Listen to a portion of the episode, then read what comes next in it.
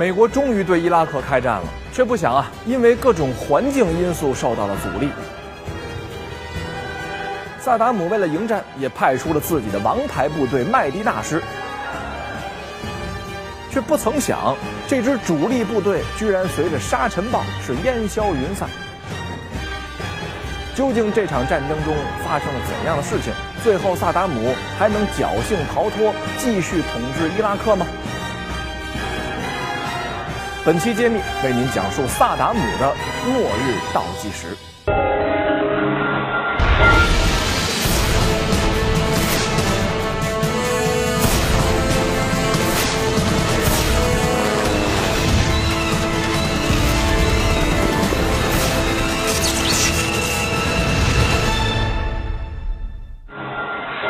二零零三年三月十九号凌晨，伊拉克战争就要打响的前一天，中情局得到了可靠的消息，锁定了萨达姆所在的行踪，准备在战争开始之前，先将萨达姆的肉体消灭掉，这样呢，就可以很快结束这场蓄谋已久的战争，取得他们认为最终的胜利。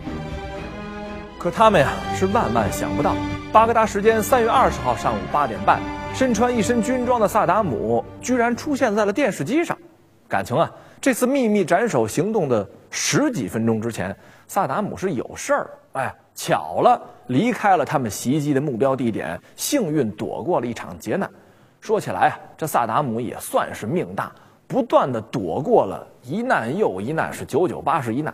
但是美国人现在是一门心思要取萨达姆的项上人头，他靠着运气，能这么一直幸运下去吗？二零零三年三月二十一日，美军开始了代号为“震慑行动”的大规模空袭。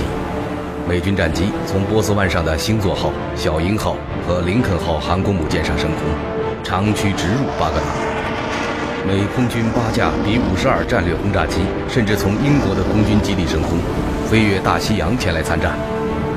随后，美军杜鲁门号、尼米兹号以及英国的皇家方舟号航母战斗群也加入了战斗。伊拉克各地随即炮火连天，此番情景令人似曾相识，这与1991年海湾战争的开场几乎如出一辙。但是，当大规模空袭过后，人们发现巴格达并不是到处残垣断壁、一片废墟的景象，这里是被美军轰炸过的伊拉克总统府。如果不仔细看，这只是一幢外墙发黑的建筑物，它的主体结构完好，周围也没有留下巨大的弹坑，只有建筑的内部被精确制导炸弹完全摧毁了。因为整个伊拉克，呃，萨达姆的地下工事很多，很多地下堡垒大家是不知道的。那么要摧毁这些地下堡垒，用一般的炸弹根本就没有办法，所以这种弹必须有钻地能力，有很大的钻深。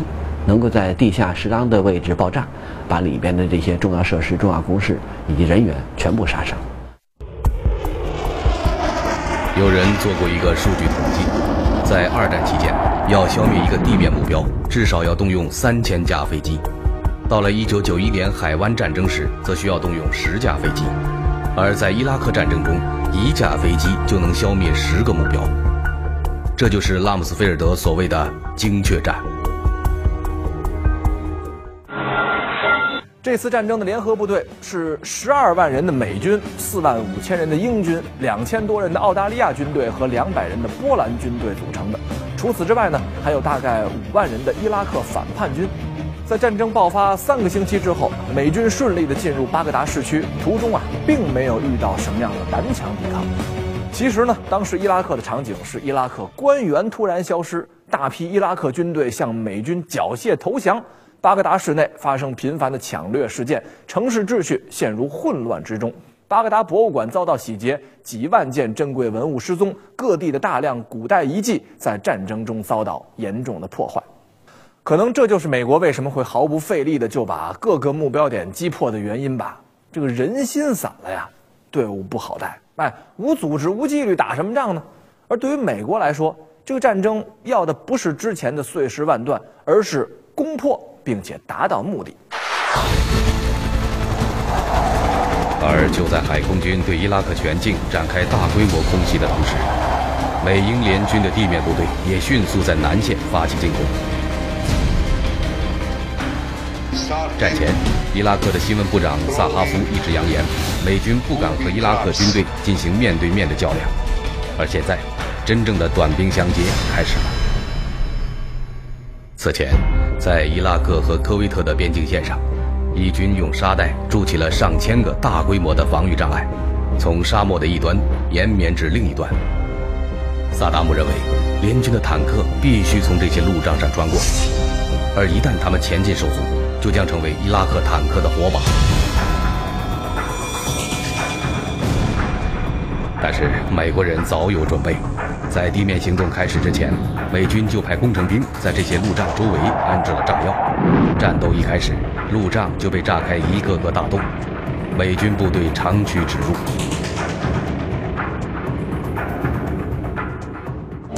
结果，萨达姆想拒敌于国门之外的幻想瞬间破灭。那么，伊拉克还能指望什么呢？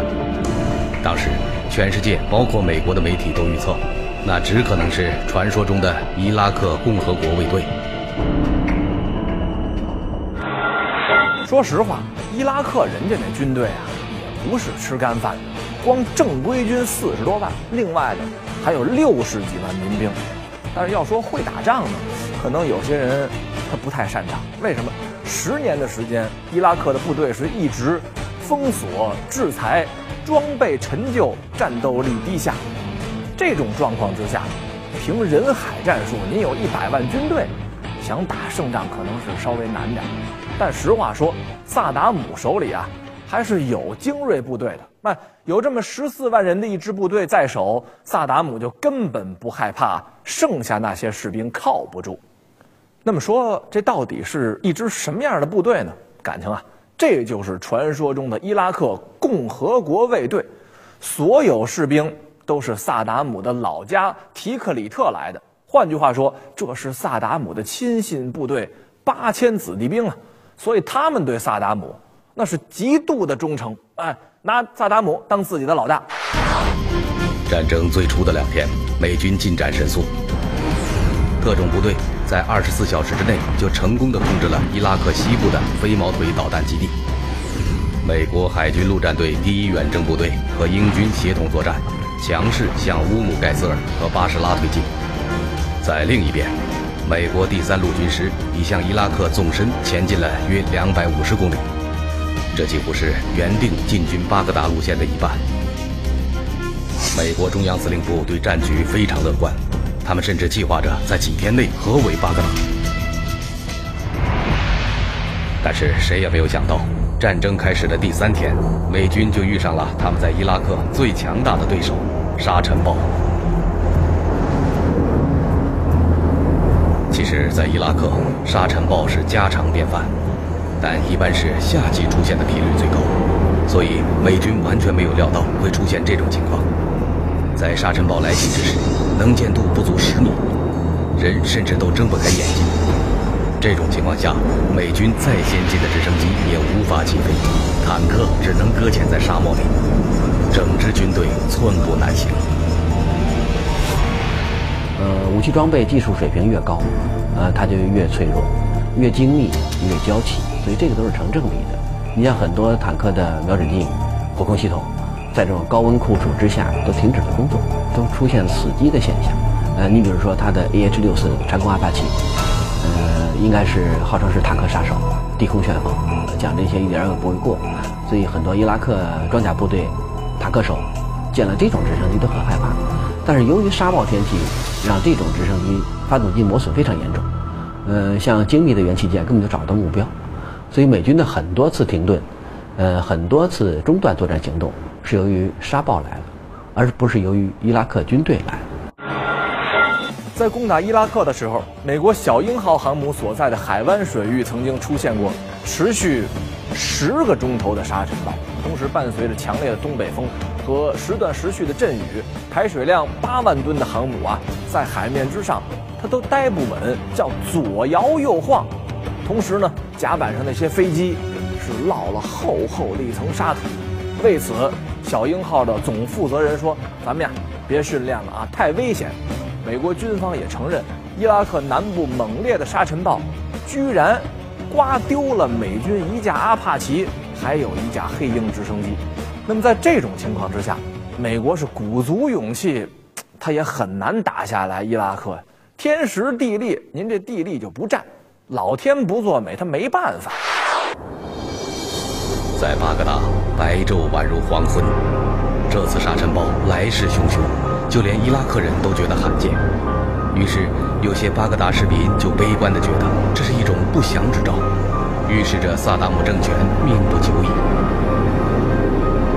谁料第二天，不祥之兆果然降临了，但并不是降临在萨达姆头上，而是美军。三月二十三日。美军兵临伊拉克西南部重镇纳西里耶。纳西里耶距离巴格达约五百公里，幼发拉底河和萨达姆运河穿城而过，还有两条贯通伊拉克南北的公路，分别从城市的东面和西面穿过，因此纳西里耶战略位置险要，是去往巴格达的必经之路。战前，美军计划先派遣一支两栖突击营控制东面的七号公路。夺取幼发拉底河和萨达姆运河上的两座大桥，确保后续部队顺利通过。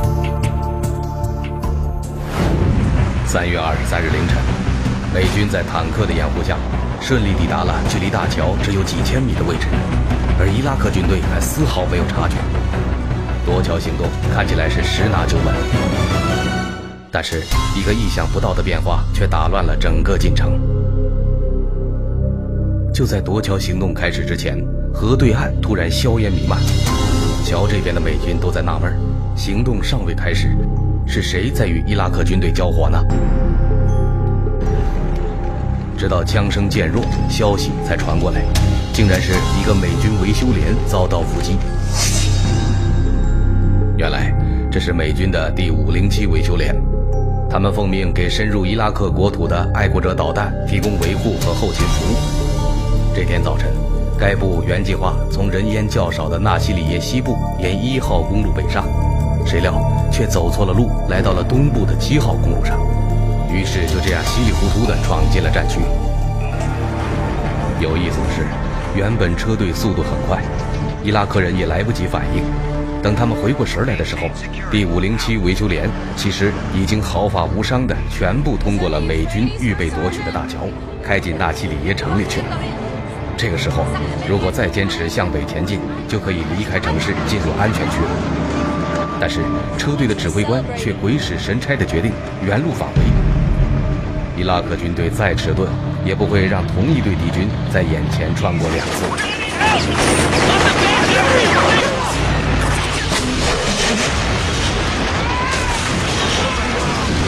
结果，第五零七维修连遭到重创，十一人阵亡，七人被俘。这天晚间，阿拉伯半岛电视台还播出了美军俘虏的画面。这帮俘虏看起来啊，叫哆哆嗦嗦，哎呀，畏首畏尾，惊恐万状。这些画面可以说刺痛了整个美国。那么，美国中央司令部有点焦头烂额，这个情况怎么弄啊？一方面，纳西里耶的伤亡让他们受到了来自于国内的谴责；另一方面呢，又有情报说，萨达姆在无人机上装备了化学喷雾器。喷洒范围五百公里，哎呀，这要是使用了化学武器，美军叫一个个死无葬身之地啊！在前线，沙尘暴是越刮越强，越刮越强，美国的快速推进没有办法，走不了了。而就在这个美军陷入低谷的时候，伊拉克共和国卫队是终于悄无声息地出现了。三月二十六日，沙尘暴遮天蔽日，纳西里耶依然久攻不下。另一边，挺进巴格达的美军先头部队也被迫停止了前进，被困在卡尔巴拉地区，一时无力北上。谁料，就在这天晚上，一支伊拉克运兵车队突然从巴格达南下，直扑卡尔巴拉。这个变化让美军吃了一惊。自开战以来，伊拉克军队的主力从未露面，美军甚至没有遇到过成规模的抵抗。那么，这支主动南下的神秘部队究竟是什么来头呢？三月二十七日凌晨，卡尔巴拉枪声四起，在沙尘暴的掩护下，伊拉克军队向美军第三机步师第七骑兵团发起了进攻。也许是没有料到对手会主动出击，美军一时间竟无法解决战斗，双方瞬间陷入了激战。前来增援的第十一直升机攻击团损失惨重，一架阿帕奇直升机在起飞时坠落，另一架被击落，两名飞行员被捕。该团三十三架直升机遭到不同程度的损坏，只有七架在维修之后可以重新执行任务。伊拉克军队的战斗力让美军大为震惊，双方交手之后，美军这才确认，面前的这支部队正是他们期待已久的对手。伊拉克共和国卫队的精锐麦迪纳什。麦迪纳什以伊斯兰教圣城麦迪纳命名，是萨达姆的王牌部队。在伊拉克军队当中，麦迪纳什以装备精良、英勇善战著称。该师拥有三个装甲旅、一个步兵旅，共一万人，装备有两百七十辆 T 七二等苏制坦克。两百五十辆装甲运兵车和大约六十门火炮。不仅如此，它还配有伊拉克军队中少见的苏制萨姆系列防空导弹。这支伊拉克精锐部队的出现，令世界媒体为之兴奋，甚至有军事评论家大胆预测，美军将在卡尔巴拉遭遇到重创，美第三吉普师甚至有被麦迪纳什全歼的危险。然而，最终媒体们的期待全都落了空。整个战争行动中呢，实际上提到这个共和国卫队的麦迪纳师，大概就一天的时间。这一天呢，还是沙暴最强的一天。嗯，然后呢，随着沙暴的消失，呃，麦迪纳师和另外一个师也就找不到踪影。如果打一场像二战这种的作战行动，呃，它能支撑几天，或者能在局部获胜。嗯，但是面对一支由高技术武装起来的美军英军，这方面呢，它差距很大。也就是说，这个能力，它是一种过时的能力。呃，如果从规模数量看呢，它并不小，但是由于从质量上偏低，所以和美军相比呢，它就会变得更弱。呃，在这种高技术武器装备打击面前，它没有还手之力。更重要的是，伊拉克军队还没有制空权，地面部队全部暴露在美军的空中火力之下，再结实的坦克都难以招架。卡尔巴拉激战结束之后。麦迪纳什残部化整为零，继续南下，驰援被围困的纳杰夫和库特。而美军先头部队则选择绕开这些城市，快速向北推进。二零零三年四月二日，美军兵临巴格达。这场战争啊，应该说全世界都在密切关注，不光关注结果，也关注过程。你想啊，美军那是全世界数一数二的军事强国。但是打沙漠战，这个不是他们的强项。二零零三年四月一日，萨达姆对巴格达的城防进行了最后部署，其中，伊拉克共和国卫队的尼布贾尼扎尔师防守西部，巴格达师防守东部，阿尔尼达师防守东南，帕姆拉比师防守北部，而留守在巴格达的剩余三分之二麦地那师镇守南大门，他们将与美军进攻部队正面对决。另外，在巴格达市内，萨达姆还留有一万多人的特别共和国卫队，这是他最后的家底。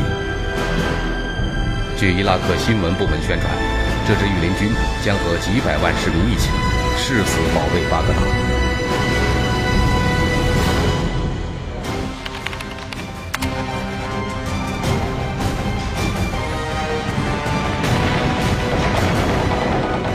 二零零三年四月三日早晨。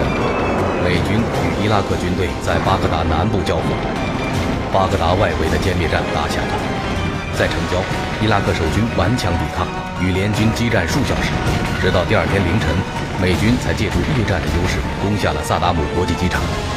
期间，麦迪纳什曾在机场全力阻击，一度与美军激烈交火，但是谁也没有想到，这 却成为了伊拉克共和国卫队的绝唱。四月五日下午，美军第三吉普师下属一个坦克营，沿着高速公路开进巴格达市区，在途中只遇到了一些零星的抵抗。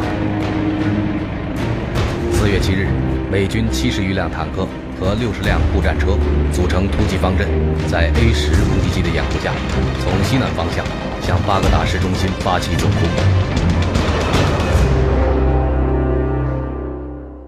只用了几个小时，美军就占领了萨达姆的新总统府。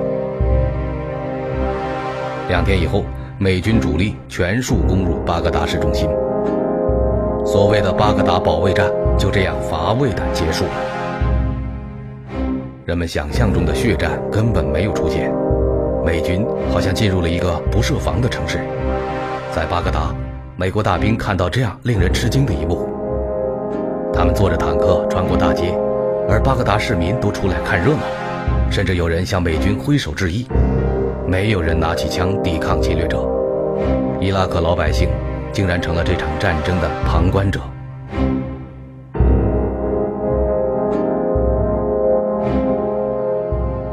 总的感觉呢，就是萨达姆在国内的统治，也不是像他自己所说的那样，啊，能够带领整个伊拉克走向富强、走向繁荣，然后深得人心。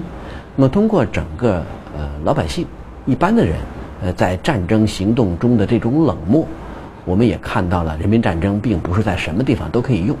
特别是在伊拉克，如果他的统治，他之前的这些呃经济政策、军事政策能够得人心，恐怕也不会落到这个地步。呃，伊拉克人不管他是军人还是老百姓，他都应该有自己的尊严。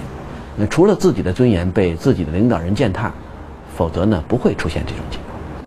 就二零零三年战争爆发前，我采访过一个伊拉克有工程师，他们家里有好多人在军队的，我就问他我说。一旦战争打起来，你觉得会怎么样？伊拉克的军队会怎么？他给我很简单的一个动作，我就明白，他做的第一件事是这：投降。啊，他我不会为萨达姆去卖命的。二零零三年四月九日，巴格达市中心的天堂广场上正举行一场仪式。美军本打算用一面星条旗覆盖住萨达姆铜像的头，可后来还是放弃了。紧接着，一些伊拉克人挥舞着铁锤砸向萨达姆的铜像，在一辆美军坦克的牵引下，铜像最终被拉倒。这个画面成了美国推翻萨达姆政权的象征。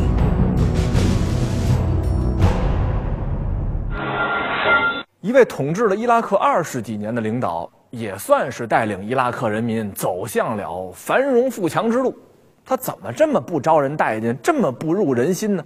究竟这些年萨达姆干什么事儿，老百姓对他呀叫嗤之以鼻呀？统治了二十几年伊拉克，哦，萨达姆这铜像说倒就倒了，他就没反应吗？还是说他就这么悄悄消失，是打算东山再起，另有图谋呢？而对于美军。萨达姆说没就没，那肯定不行。接下来向何处寻觅消失的萨达姆呢？下期揭秘为您继续讲述萨达姆的末日倒计时。此时，总统官邸内，伊拉克的第一家庭正在匆忙整理行装。萨达姆向他的两个儿子做了最后的交代，几乎没有话别。